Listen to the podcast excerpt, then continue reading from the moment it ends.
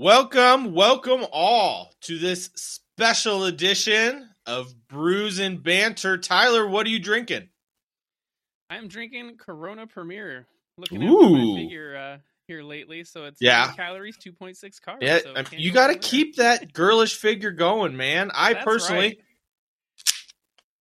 I'm drinking Kettle House Brewing Company Cold Smoke Scotch Ale. Needed something a little stronger for this topic we're covering today. This is a heavy subject, man. It's so heavy. Um, to give you listeners a backstory, this is a story. Two kids came from Jersey, played on the same club team, played on the same juggernaut high school team, became best friends, married best friends, became two soccer U.S. soccer legends. Then, in a Shakespearean turn of events, became enemies. This is a story of two of America's biggest footballing families, 30 years of history, and a conversation that could never be taken back.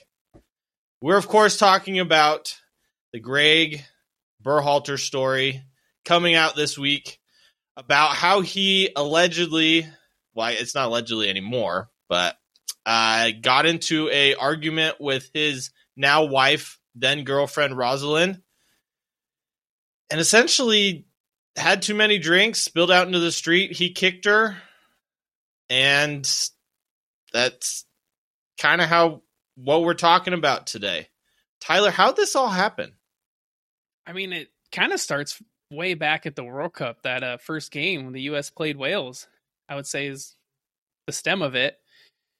You know, the coach comes out saying Gio Reyna, U.S. soccer player, plays for Borussia Dortmund. He's, you know, arguably one of their better players. I know a lot of people thought he'd be a key part in that team, and he doesn't play. Coach comes out says he's hurt, battling injury, which we know he had his injury problems before this World Cup. But then in an interview, he comes out and says, "No, I'm fine. This was the coach's decision." So right there, you could see the the cracks starting on this Mhm. story, so to speak. And then it just kind of stems from there. Uh, you know, after the World Cup, you know, you saw the US's performances. They make it out of the group. Gio played 50 something minutes in this World Cup. 53 minutes. The majority of that was against the Netherlands. Yeah. Yeah, you, you saw him come on late as a sub in a couple games, and you know there were some questions in uh, that Wales game why Jordan Morris came on and not Gio Reyna type situations, and so there was a little bit of speculation that you know things weren't quite what they seemed, and we found out why. After the World Cup, you see Berhalter. He talks at a conference. At uh, was what institute was it? The HOW or How How Institute. Yeah. And he's talking um, about is a How Institute for Society's Summit on Moral Leadership in New York. that's ironic. Right. and he you know he talks about how a player at the world cup how wasn't following the rules or performing up to standards and was almost sent home. And that it took a vote from the players to keep him there. And so obviously you know he he and i guess to his defense he didn't know that all this would be on the record. He was told it wouldn't be on the record. But yeah, usually we know, usually at those kind of secret. conferences too, you you think that everything is confidential, right? Especially a leadership conf- conference of you know that sort of esteem. no nothing stays confidential man Huh?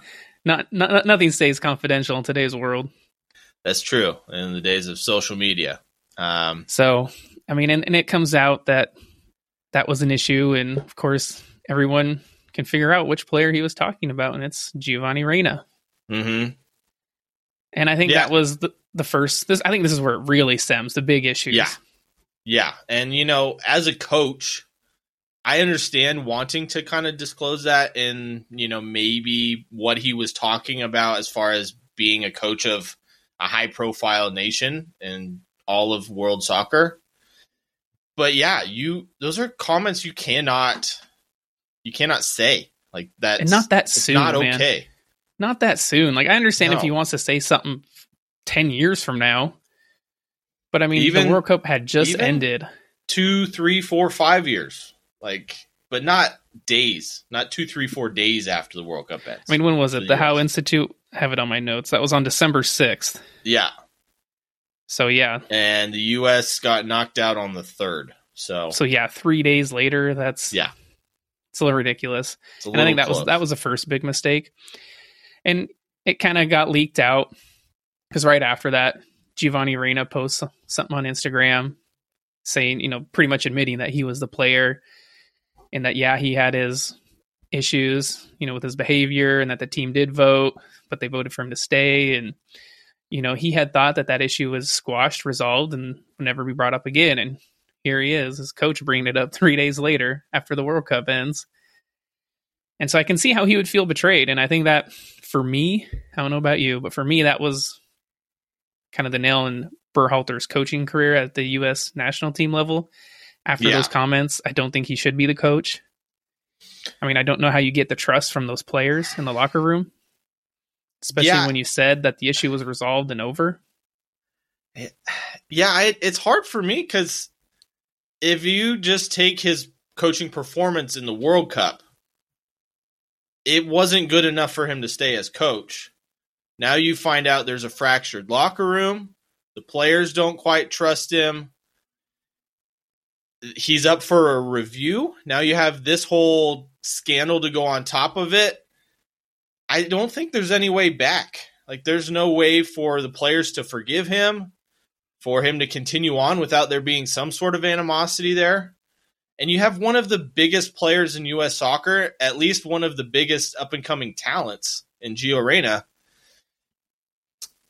He's going to be around a lot longer than Greg Berhalter will. So Oh, for sure. I don't, I don't think you can bring him back personally. Oh, you can't. Not at all. And kind of going back, I mean, Gio was frustrated with his playing time at the World Cup. You know, Yeah. coach came out and told him before the World Cup that he wasn't going to be a big part of it. And uh, you know, his parents, he has influential parents. His dad, Claudio Reyna, Mm-hmm. being a former U.S. men's national team, he was a captain, wasn't he? Yeah, yeah, Something he was like a that. captain for two World Cups. I believe, if So- I'm not mistaken, '98 and 2002. And so I think his parents had also vented some frustration to Mm-hmm. some higher ups within the U.S. Yeah. soccer organization. Well, and you know, to go along that same point, you got you know Rosalind Berhalter and Danielle Reyna. They, were, you know, college roommates, played on the same team at UNC Cap- Chapel Hill. Greg played there. I mean, they've been best friends their whole life, both of them. Like that's this is something that will rock U.S. soccer for a long time. Yeah. And you, you know, we we heard the events of Berhalter with his now wife back when he was 18 or 19 Mhm. years old. The alleged or I guess it's not alleged anymore like you said, the domestic violence issue. And that was all leaked by Danielle Reyna, yeah, Danielle Reyna yeah, she saying that Cla- or her son, you know, this is the way he's behaving at 18. He was forgiven and you know, may have been acting immaturely. She says she said, "Look how Greg was acting at that same age." Yeah, yeah, and I mean, it might have been unintentional. Danielle, you know, disclosing to Earnie Stewart, who is the head of the U.S. Soccer Federation, and Brian McBride, who's a general manager of the men's national team, that she, you know, she just wanted to give an example, but it happened to be something that was deeply private and a secret, essentially, from the general public, and something that's very I mean, in today's society, at least, it's very damning, but it happened 30 years ago. Like, leave it alone, even though it is an accident. Yeah, and you know, no criminal charges were ever brought to Greg, so obviously his now wife forgave him and they've moved on. They have four kids, been married 25 years. So it seems like it's non a non-issue for her. Yeah. Greg's wife. And like I say, I, I do you think this gets leaked out if Greg talks at that HOW Institute kind of bringing up that issue of Gio, Giovanni Reyna again? Yes and no.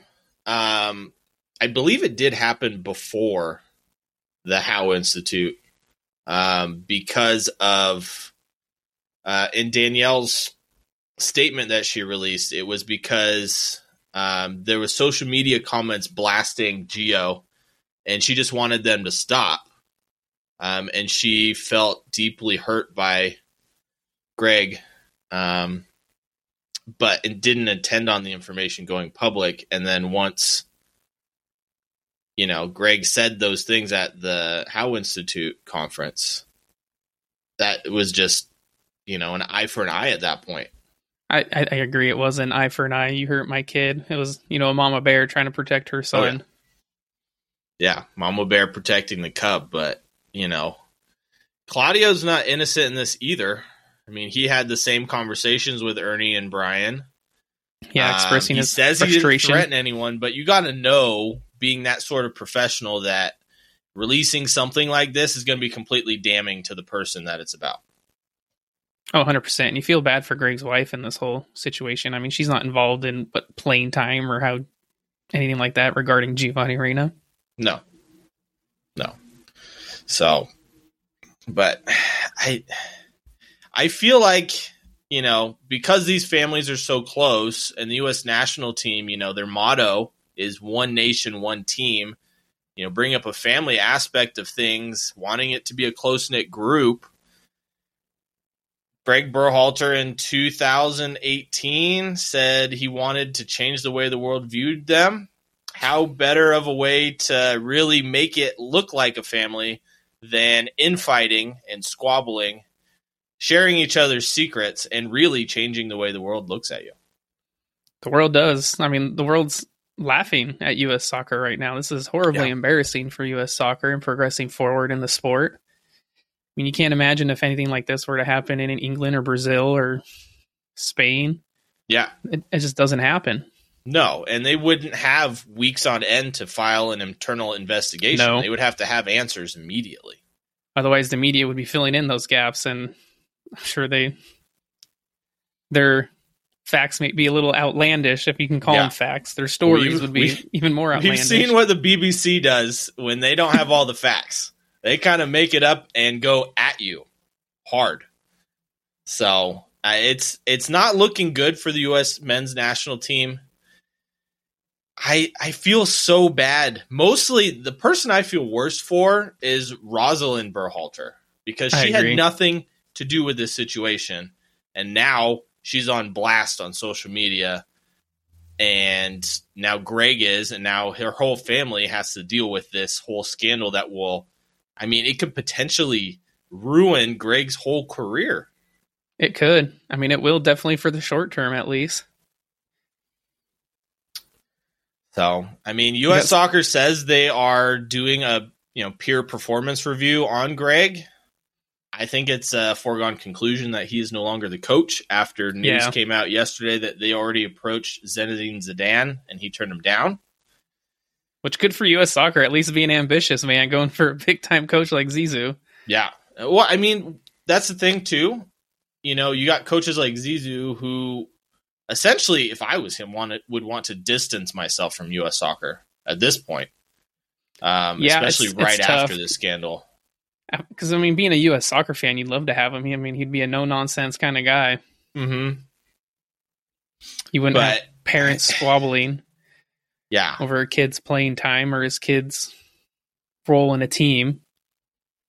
And that's honestly that's US soccer though for you, man. In a nutshell. Parents squabbling over a child's playing time. Mm-hmm. Yeah. US soccer is full of privilege. Um, it's full of privilege. It's a for-profit organization, so mm-hmm. when you pay a lot of money for your kid to play, you they expect their kid to play.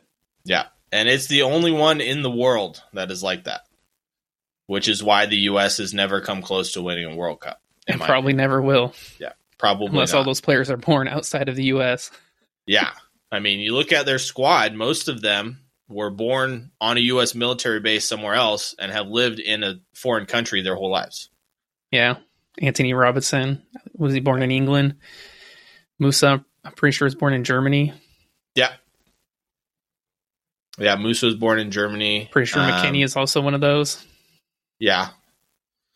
So, so yeah. I mean, it's it's a tough situation, and not all of the information has been, you know, release yet. I can only imagine there's a lot more to go on with this, and it's not over. It won't be over anytime soon. No, that that's the terrible part part for you know Berhalter's wife Rosalind is this is going to drag on for weeks probably. if not years. Yeah. The So, damage will be for years, whether you know it stays in the media's eye for years. I don't Yeah. think it will, but which is, you know, it's a shame because again, I feel bad for Greg and Rosalind. It it's such a private matter and one that they reconciled, forgave each other, came to terms with it, eventually got married after the fact, yeah, and now their best friends are have gone and you know told the, Open the entire back up. public about their deepest darkest secret. It's like some Game of Thrones stuff, man. You got two families. Yeah, well, I U.S. kind of Soccer's the feel Iron Throne, and they're fighting for it. I kind of feel like we're about to have a red wedding, so we'll find out. Um, okay, well let's let's get on with the U.S. side of things. If Greg Berhalter's not the coach, who are your top three or four candidates for the job? Well, I'll tell you my candidates here in a second, but kind of going back to Greg Halter and what U.S. Soccer is telling him is they're telling him he's still a candidate to be the coach. Mm-hmm. I don't know why they're telling him that because he's definitely not going to be the coach. Can you imagine the sponsors that would they would probably lose? No one's going to want to touch him with a ten foot pole. Yeah, I mean we've seen from Coca Cola they do that all the time. They will drop someone in the as fast as they can. So as far as my top coaches moving forward, I think you got to clean house, man. You got to get bring someone foreign in.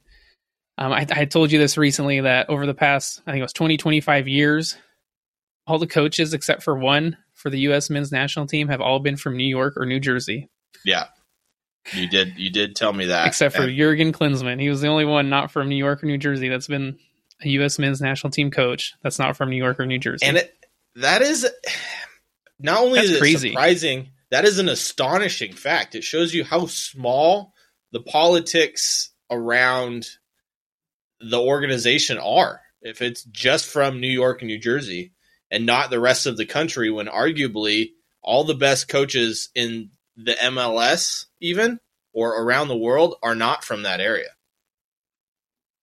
yeah, it's it's a small tight knit group. If you're not in it, you're you're not getting in it.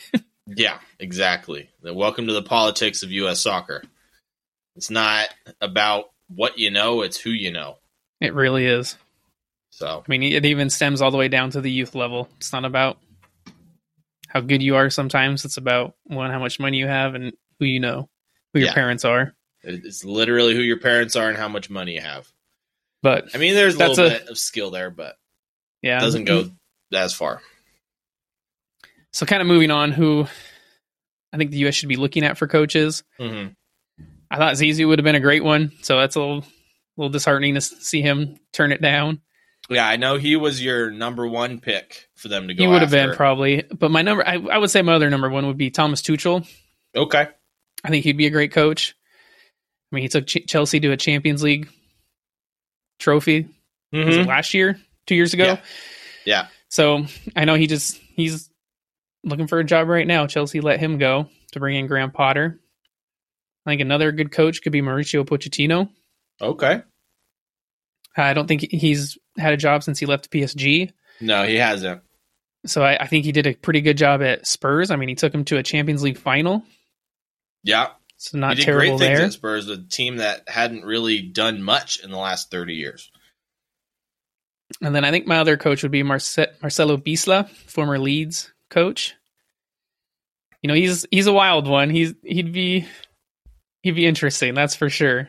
Yeah, he's a one that if you deal with him in short bursts, not a prolonged period of time, he's the perfect coach.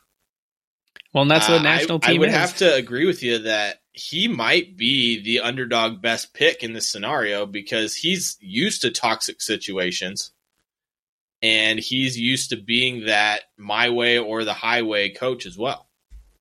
And honestly, like when he had Leeds playing, man, they were playing some beautiful football. And we have a young group of core players in that US team that I think could play that exciting football, and it I think they'd be fun to watch. And so those those would be my top three choices for next coach. Whether we can get any of them, I don't know. That will be difficult. I think a lot of coaches are not going to want this job after seeing all this news come out. Yeah, I mean they're gonna have to pitch an awfully enticing package to somebody. Oh, for uh, real. As far as what they're going to be able to do and how the U.S. national team is willing to work with them. Personally, my top three, yeah, let's as hear much yours. as I want to say Morocco's head coach, uh, I'm not going to even try to butcher his name, but I don't think he's going to leave Morocco anytime soon. no, You would have to give him probably the largest salary on earth for a national team coach, and I don't think even then he would go. his heart, his heart wouldn't be in it. Yeah, yeah, he's in his home country.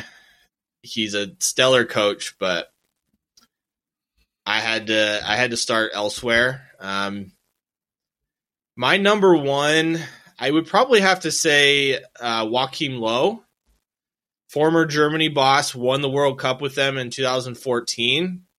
He is a very no nonsense coach. yes, he is known for sticking his hand down his pants and smelling it afterwards.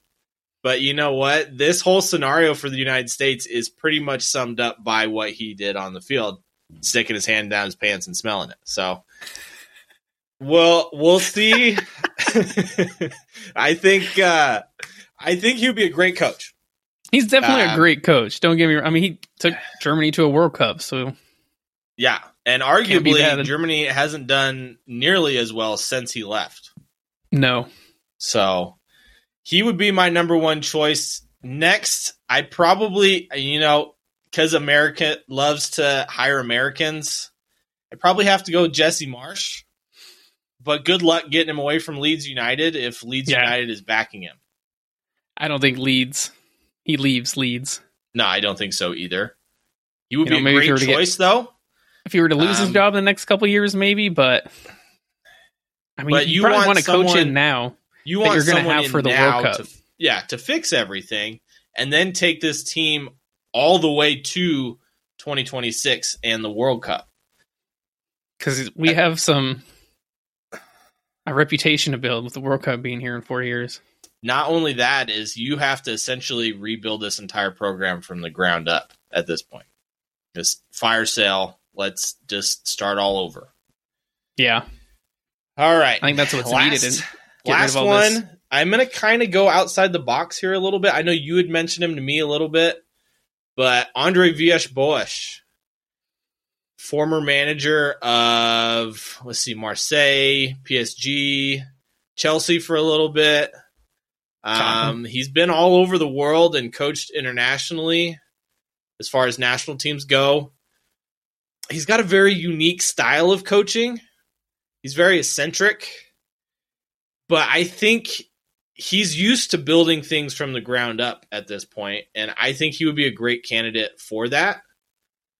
That's a really good point. Building from the ground up. Yeah, Yeah, but I I also think because of how toxic this environment is, I really hope it's not going to end up being one of those. Well, we couldn't get anybody else, so let's stick by Greg Berhalter because that's not only going to damage the national team, but it will damage Greg as an individual as well.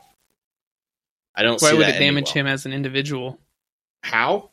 Yeah, just because of the lack of trust um, between him and the players, and then the way the media treats scandals like this, they just hang it over your head till the day you die.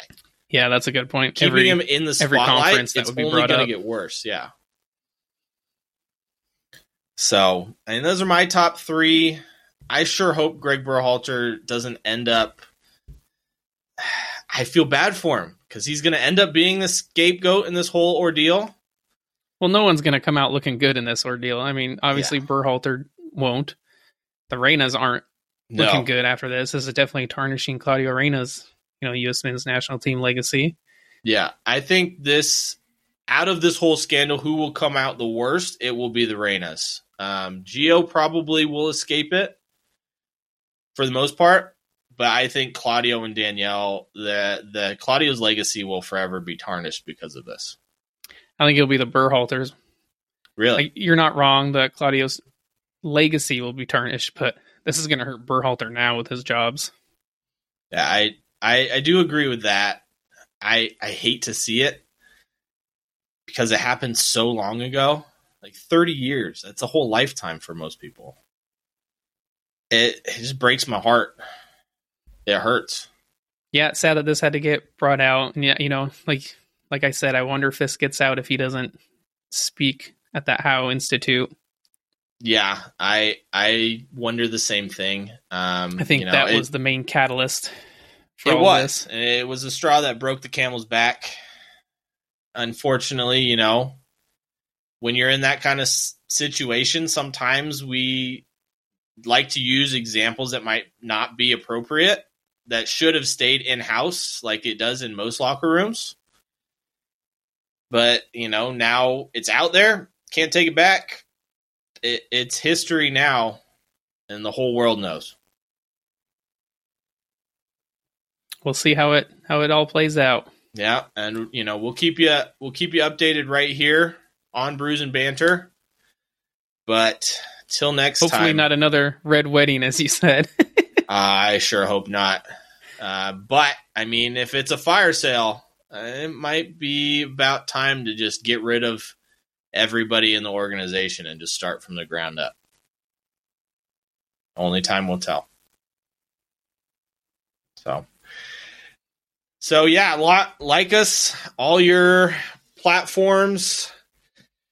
Subscribe to our channels, YouTube, uh, Spotify, all your podcast platforms. We're now on Redbubble. So if you want any merchandise, we will be coming out with that soon. Uh, check us out, our Facebook group. We have a lot of pretty cool discussions on there, getting you guys involved. Yeah, And definitely get on the Instagram Facebook group. What was that?